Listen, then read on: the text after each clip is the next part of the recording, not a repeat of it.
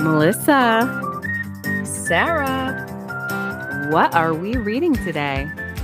We're reading Before the Coffee Gets Cold by Toshikazu Kawaguchi.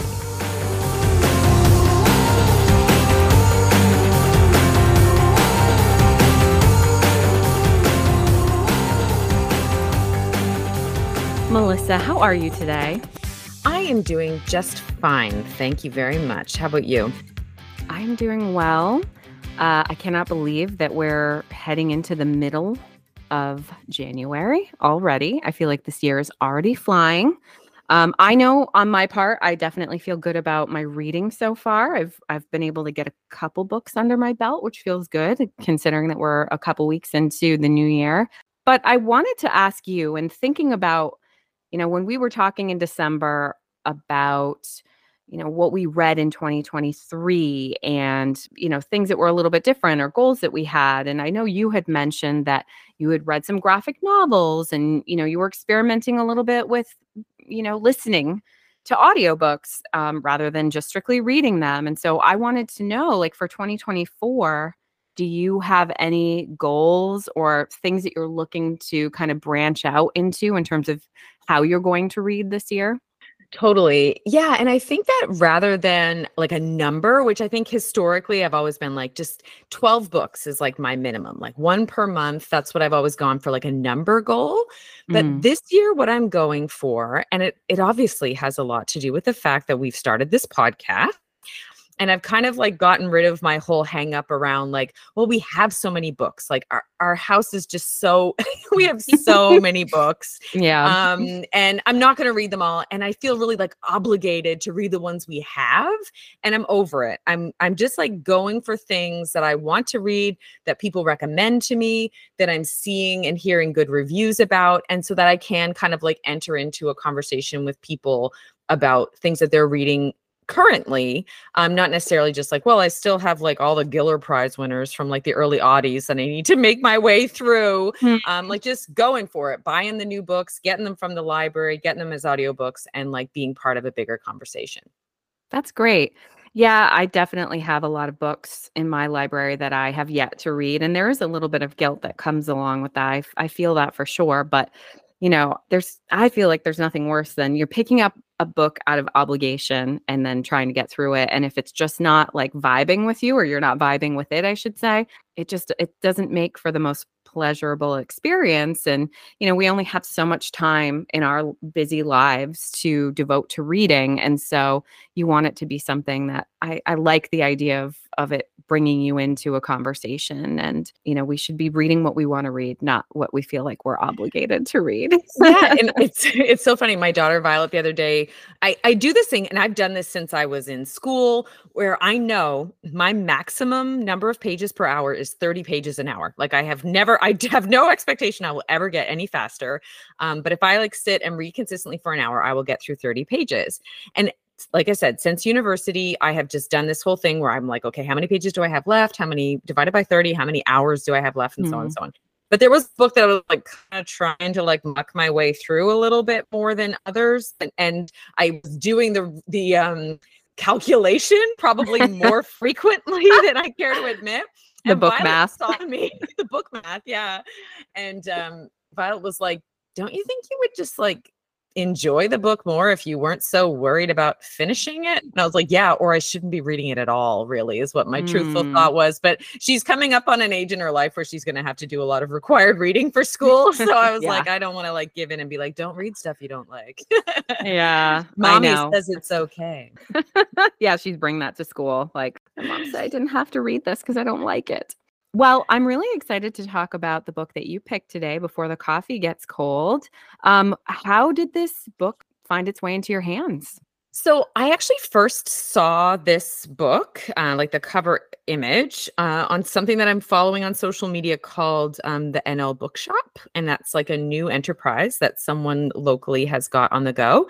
And they posted a picture of it, sort of like a I forget exactly what the tone of the post was, but it's just about like curling up with a book and it's kind of drawn to the cover. Um, I saw it was a Japanese author. We have been to Japan a couple times, really enjoyed it, but I have not read much in the way of fiction set in Japan. I think like one time when we were going there, I read something just to kind of like get me in the mood, sort of thing. Mm. Um, but really not a lot. And so I was like, okay, clearly this is a popular book that this bookshop's trying to kind of promote and get people reading. So again, being part of that conversation. And it's like anything, I feel like when you discover something and then suddenly you see it all over the place. So it was Mhm. starting to pop up here and there. You texted me the other day, you're like, I just saw that book again. So you I may saw not it have. Target. Yeah. Yeah. Yeah, it's so like, we really- oh. We've hit the mass market officially, Mr. Uh, Kawaguchi. And I actually saw Crying in H Mart, which was our other book that we talked about here in January. And so I was like, wow, they must We be listening to our podcast and following us on social media. it should be. So that was how I first got um, like a hold of the book. Actually, I mentioned it um, to the family that I was interested in. It did appear as a uh, birthday gift or a Christmas gift or something. My birthday and Christmas are close, so I can't remember exactly which one. So I kind of I jumped into it and another Japanese translation actually, um, which I normally wouldn't do. Like I like to kind of spice it up and do Mm. things like just change it up, I guess, between um, reads. Um, but ultimately, I'm actually kind of glad that I did this because it gave me a good perspective on the quality of the translation. Mm. Well, I'm sure I'm I'm looking forward to kind of getting into that a little bit more and kind of the differences um in the translations. But can you give me a summary or provide a summary for um before the coffee gets cold, just to kind of give give an idea? Because of course I have not read this book. It, remi- it reminded me of the American sitcom Cheers, uh, Okay. partly because just like the setting itself, it was literally like a, a cafe. So, not a bar, but like a cafe at the bottom of a set of stairs. It was Mm. always described as sepia in tone, which I really read as dingy.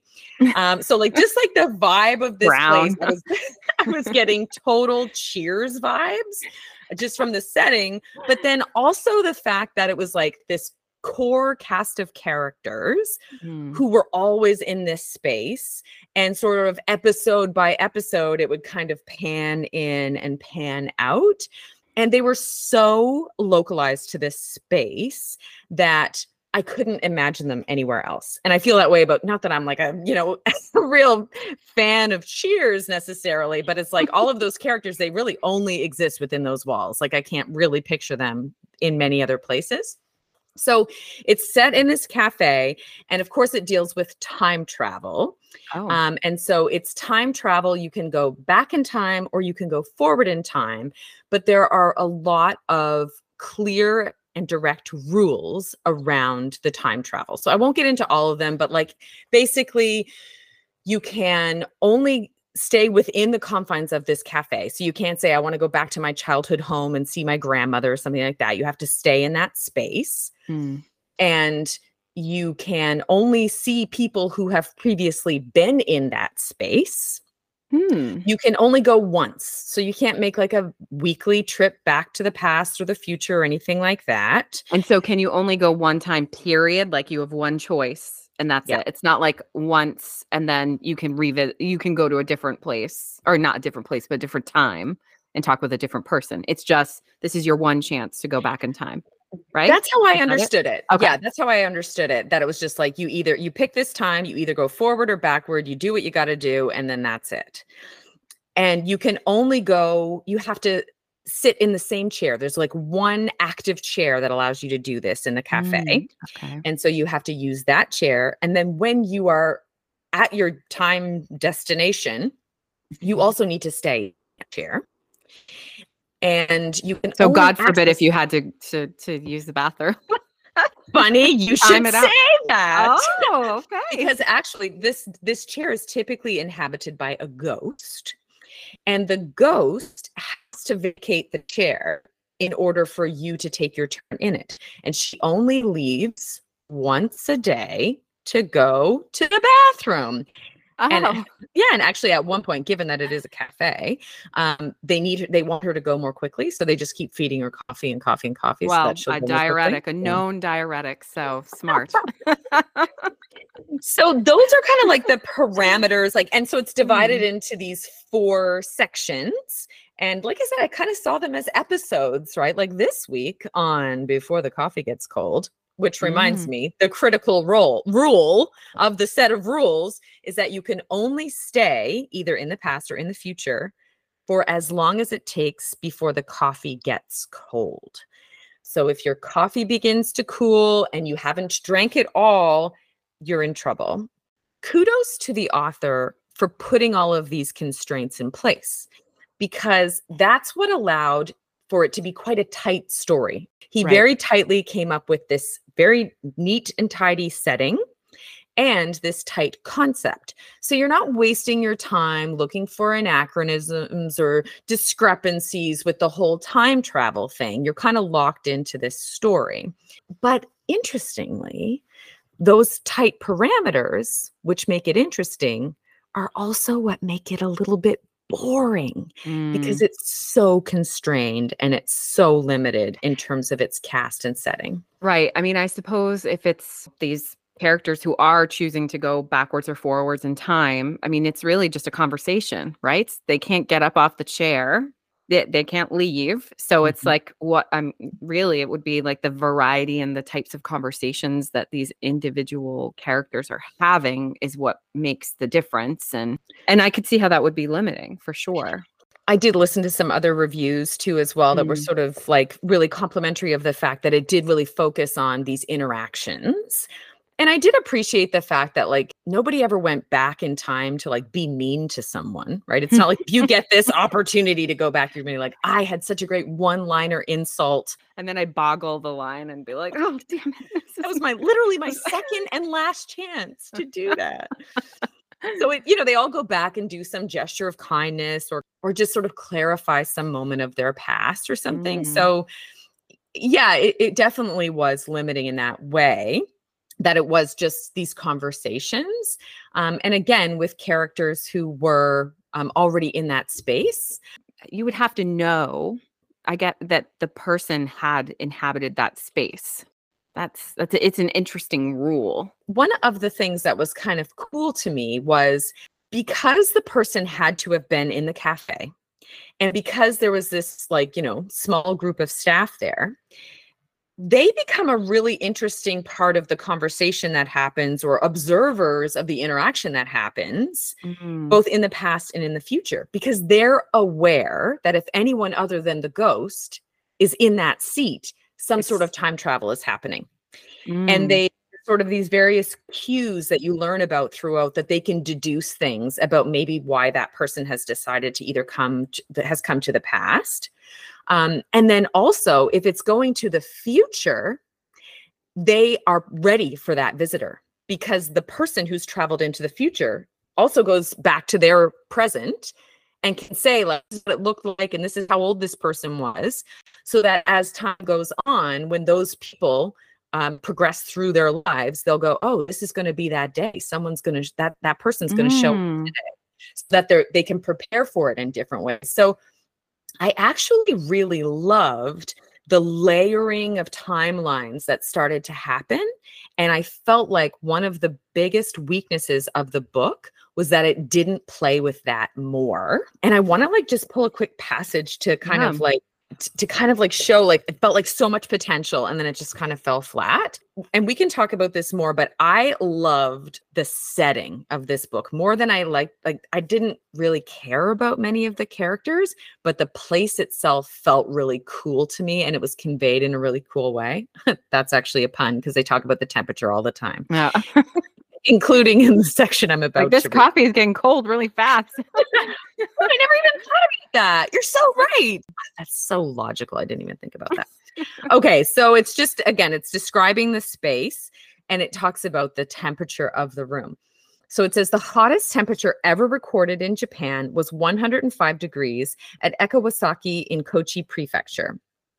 It is difficult to imagine a ceiling fan being at all useful in such heat, but even in the height of summer, this cafe is always pleasantly cool. Who is keeping it cool? Beyond the staff, no one knows, nor will they ever know. Dun dun dun. Yeah. To me, this was a beautiful hook because it actually says beyond the staff, suggesting that the staff does know some of Mm. the secret magic of this place, but that never ever Yeah, that comes out. it could have been a reveal towards towards the end. I mean, is it the ghost? Because ghosts, I mean, if you believe in ghosts, uh, they're known to make rooms colder. Like this, their presence, like Mhm. a temperature will drop. But yeah, that does seem like a missed opportunity. And because they're so ingrained in this space, and like I said, you can't imagine them anywhere else.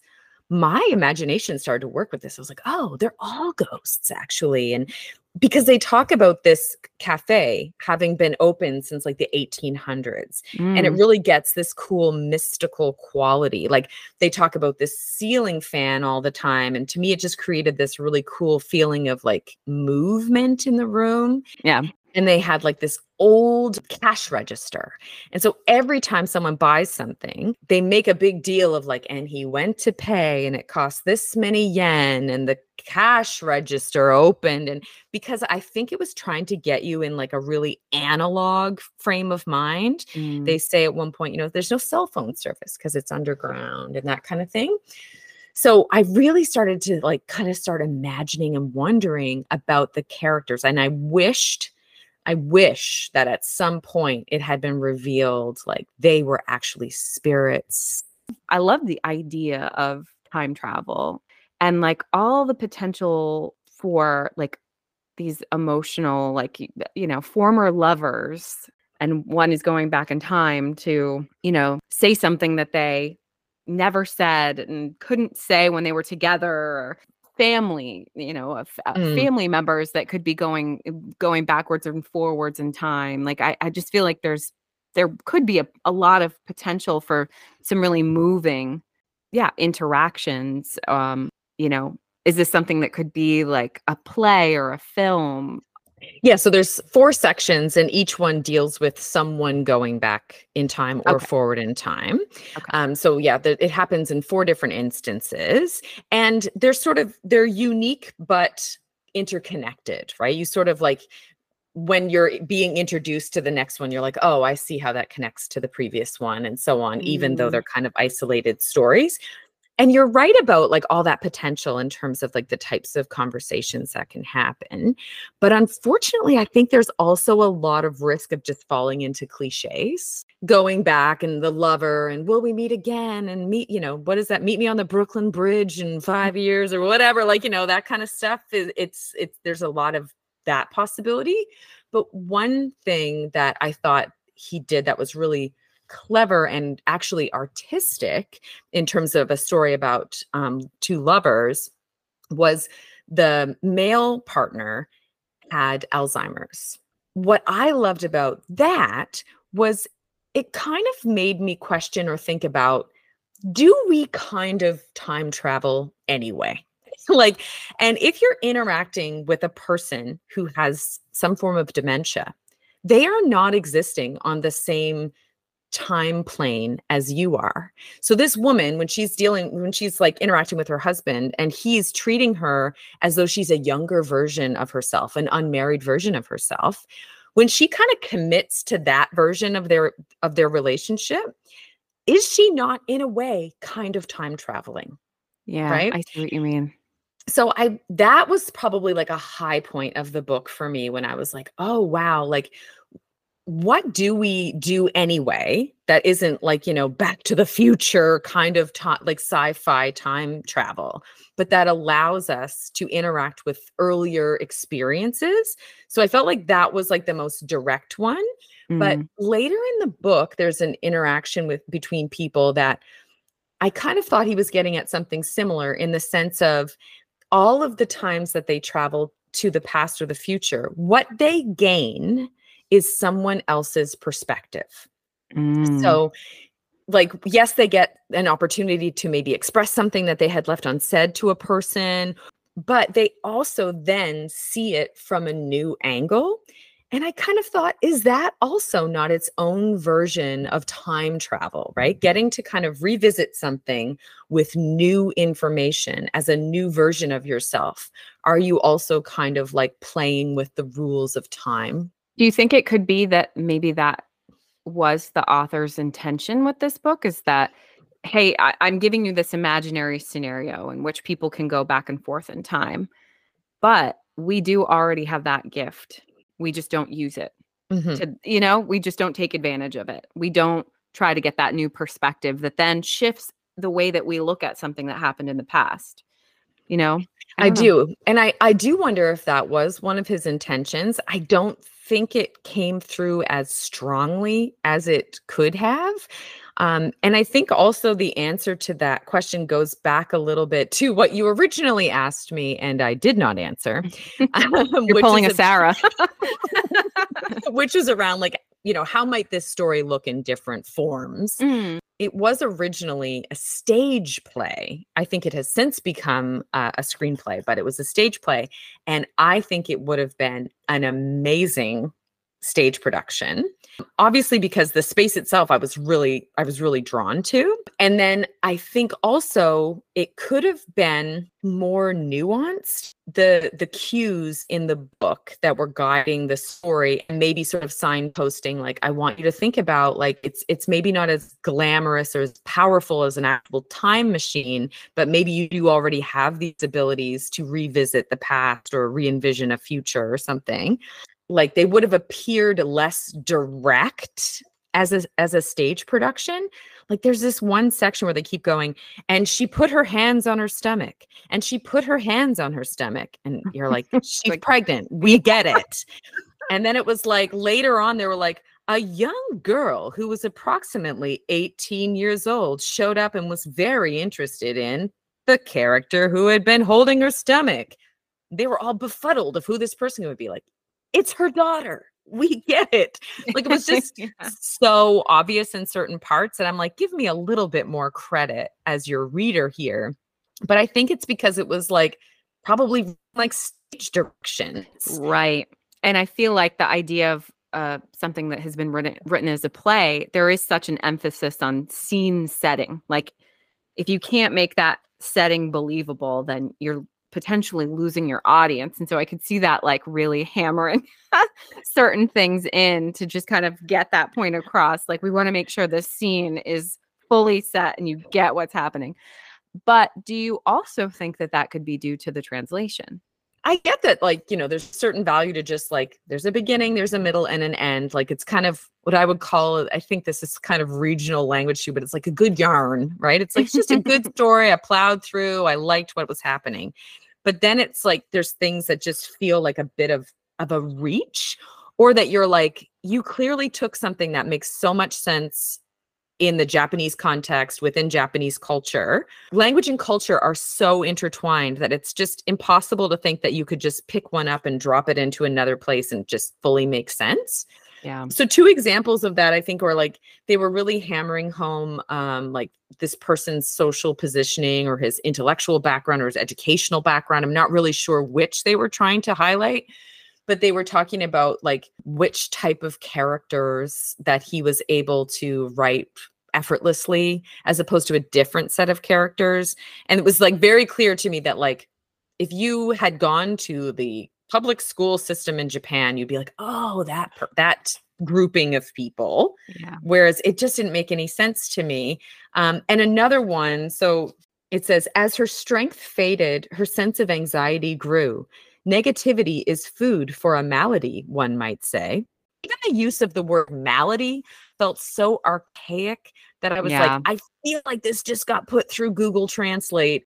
Yeah. And I wonder too if like that's a potentially a popular sentiment or saying in Japanese and that's the best yeah, that's the best way they were able to translate it, but I could see how that could make it a little bit of a challenging read at points Yeah. along the Yeah, I definitely sensed there that I was like, this was a very direct translation. You know, it wasn't like, what's the spirit of this moment Mm. in the story? It was like a very direct sort of copy and paste.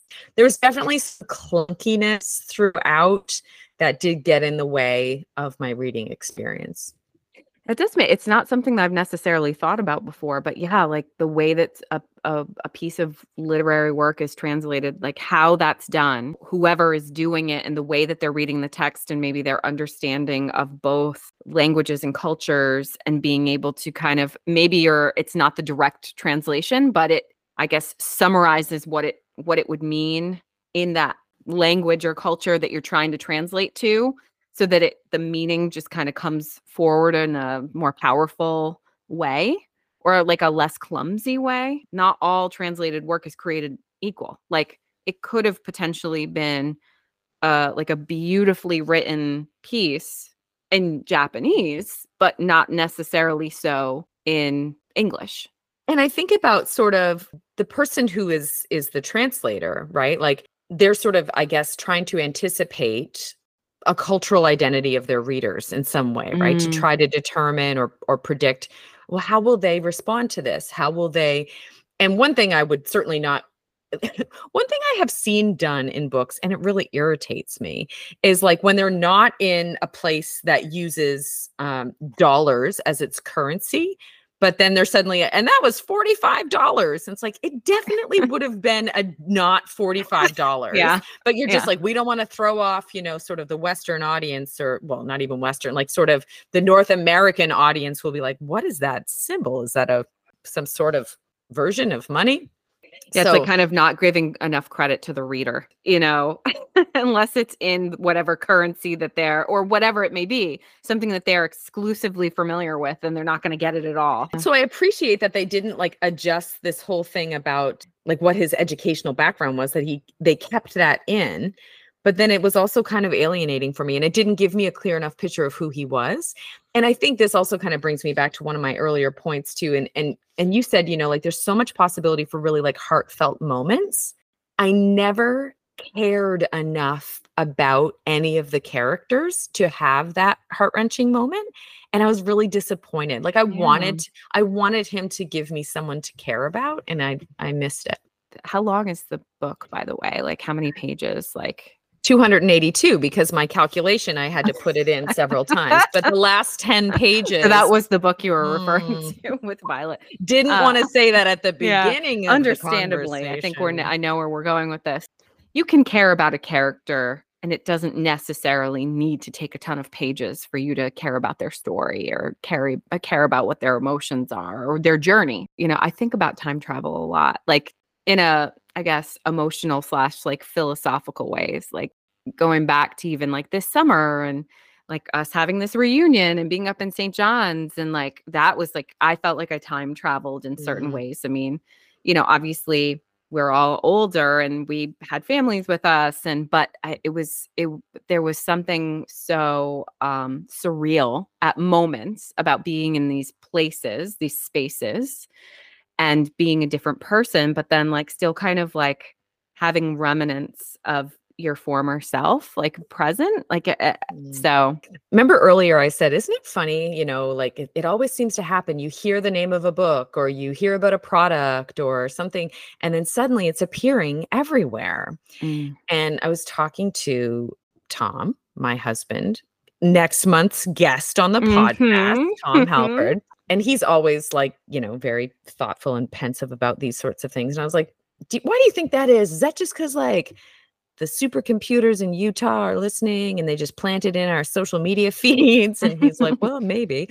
Uh, but then he said, like, or maybe we're existing in multiple planes of time and act- and we switch in and out of them so fast that we don't even notice that we have like multiple existences in different universes. And so that's why we're encountering them more because maybe we actually saw them at a different point in time and it's just being organized for us now mm, based on prior experience i know. Yeah this whole like kind of concept of like deja vu like i've seen this i've experienced this before and hmm, and maybe you truly have so. Yeah that's really interesting. Hmm, i like it like it tom. He's quite a guy. Sometimes it's good, and sometimes it's a little overwhelming for this little noggin of mine. well, Melissa, I don't know if you're ready for me to an- to ask you the question, but uh, so would you consider before the coffee gets cold a could read, a should read, or a must read? This book is a could read. Hmm, I had a feeling. The story is too thin, and the writing is not beautiful.